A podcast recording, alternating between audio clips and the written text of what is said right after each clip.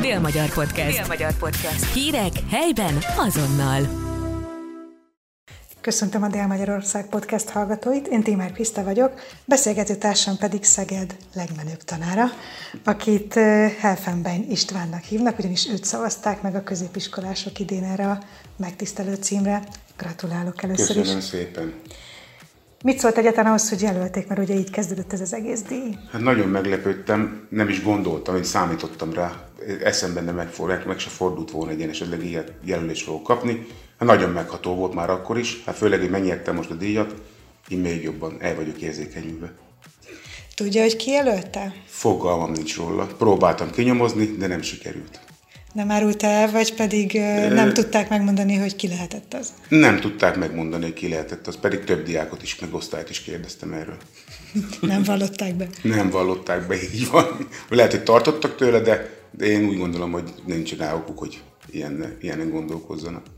Két napig tartott a szavazás, ezt nyomon követte, meg kampányolt esetleg saját maga mellett? Nincs meg az oldal nekem, így nem tudtam nyomon követni, az ismerősök által informálódtam róla, mindig, mindig hívtak, vagy üzentek, hogy hogy állok, én nem tudtam meg, hogy én, fogok, én vagyok a nyerő éppen, épp mikor és hogy állok. És ebben a két napban milyen érzések voltak? Mert azért ez egy szoros verseny volt. Hát igen, főleg akkor, amikor már mondták, hogy nagyon szoros, nagyon közel állunk egymáshoz, voltam elől is, meg visszább is. Ö, akkor indult be bennem, hogy hát csak valahogy csak nyerni kéne, és akkor úgy látszik, hogy felém görbült a dolgok, és akkor nekem hozott szerencsét ez a, az egész. Meséljen egy kicsit a munkájáról, ugye a Krúdi iskolában szakács, szakoktató. Milyennek kell lenni egy oktatónak ahhoz, hogy ennyire szeressék a diákok? Hát rugalmasnak, talpra esetnek, ugye meg kell követelnünk azt, ami az alapok, de azért nem szabad föltözragadnak lennünk, nem szabad kötni az ebőt a karóhoz, lehet azért rugalmasan is belé gondolkodni, az alapokat megtanítjuk, ugye vannak már nagyon sok új technológiák, nem szabad a régihez úgy annyira ragaszkodni, de ugye az alapokat, az alapok mindennek az alapjai, így muszáj abból kiindulva, és inspirálni kell őket, mutatni kell nekik, emberként kell velük bánni, kicsit közelebb kell engedni, azért meg kell tartani a távolságot. Nem szabad hagyni, hogy elkanászosodjanak, van kicsit szigor, van egy kis könnyítés, ebből, ebből élünk, és ők is ezt szeretik, hogyha kicsit rugalmasabbak vagyunk. A mindennapokban érzi, hogy szeretik a diákok? Igen, érzem. Miből?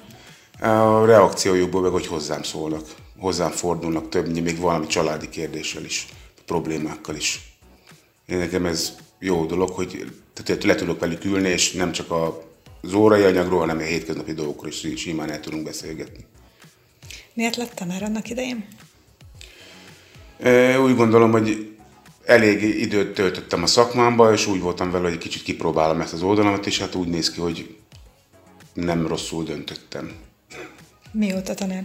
Három éve tanítok, most az idén lesz három éve, nem bánok egy percet sem, amit eltöltöttem ebbe a szakmába.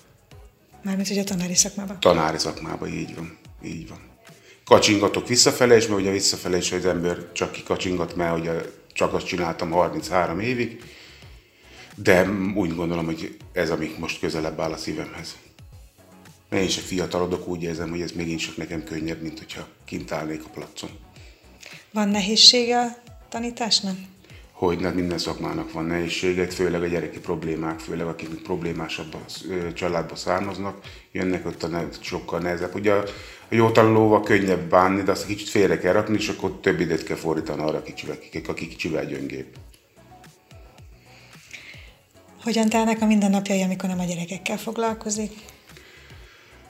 Hát a hétköznapi életemet élem, mint bárki más. Van családom, van párom, van fiam, van egy kedvelt családi kutyánk, akivel töltjük el a mindennapi percünket a hétköznapunkban. Milyen szakácsok kerültek ki így a három év alatt a keze alól? Van olyan, akire már most büszke lehet? Hogyne, persze, vannak. Vannak gyöngébbek, vannak jobb képességűek, de ez is változó. Hát valakinek akkor derül ki menet közben, hogy ő nem ezt nem is jó szakmát választott, de valakinek teljesen hozzááll a szakma, amit ő választott. Hogy látja, hogy alakul most a szakács szakma a fiatalodással és azzal, hogy generációváltás történik? Tehát magyarul a fiatalok hogy találják meg a számításaikat? Hát nehéz manapság a szakács szakmába jó produkálni, nagyon sok az elvárás, ugye nagyon sok az új technológia, nagyon, nagyon sokat változott a gasztronómia, muszáj nekik haladni is a korral, nem egyszerű dolguk van, akik most kerülnek ki a szakmába. Eleve a, ugye Fejhég út a szakmánk, nem, azt, nem úgy, hogy sokan kimentek külföldre, itt inkább azok maradtak már, akik családosak, vagy nem olyan, nem olyan túl jó képességűek, de igen, nehéz dolguk van a fiataloknak, hogy megállják a sorat a szakmába. És mennyire népszerű ez a szakma? Hát úgy veszem észre, hogy elég népszerű, mert mindenki azt látja, hogy lehet enni, inni, bármit lehet a konyhán csinálni. Persze ugyanez megvan a bizonyos körök között, vagy lehetőségek között, de elég népszerű. Én úgy gondolom, hogy az, attól függetlenül, hogy mennyi munkával jár, milyen strapás munka, ez elég népszerű szakma. Hová kerül majd a díj, amit most kapott?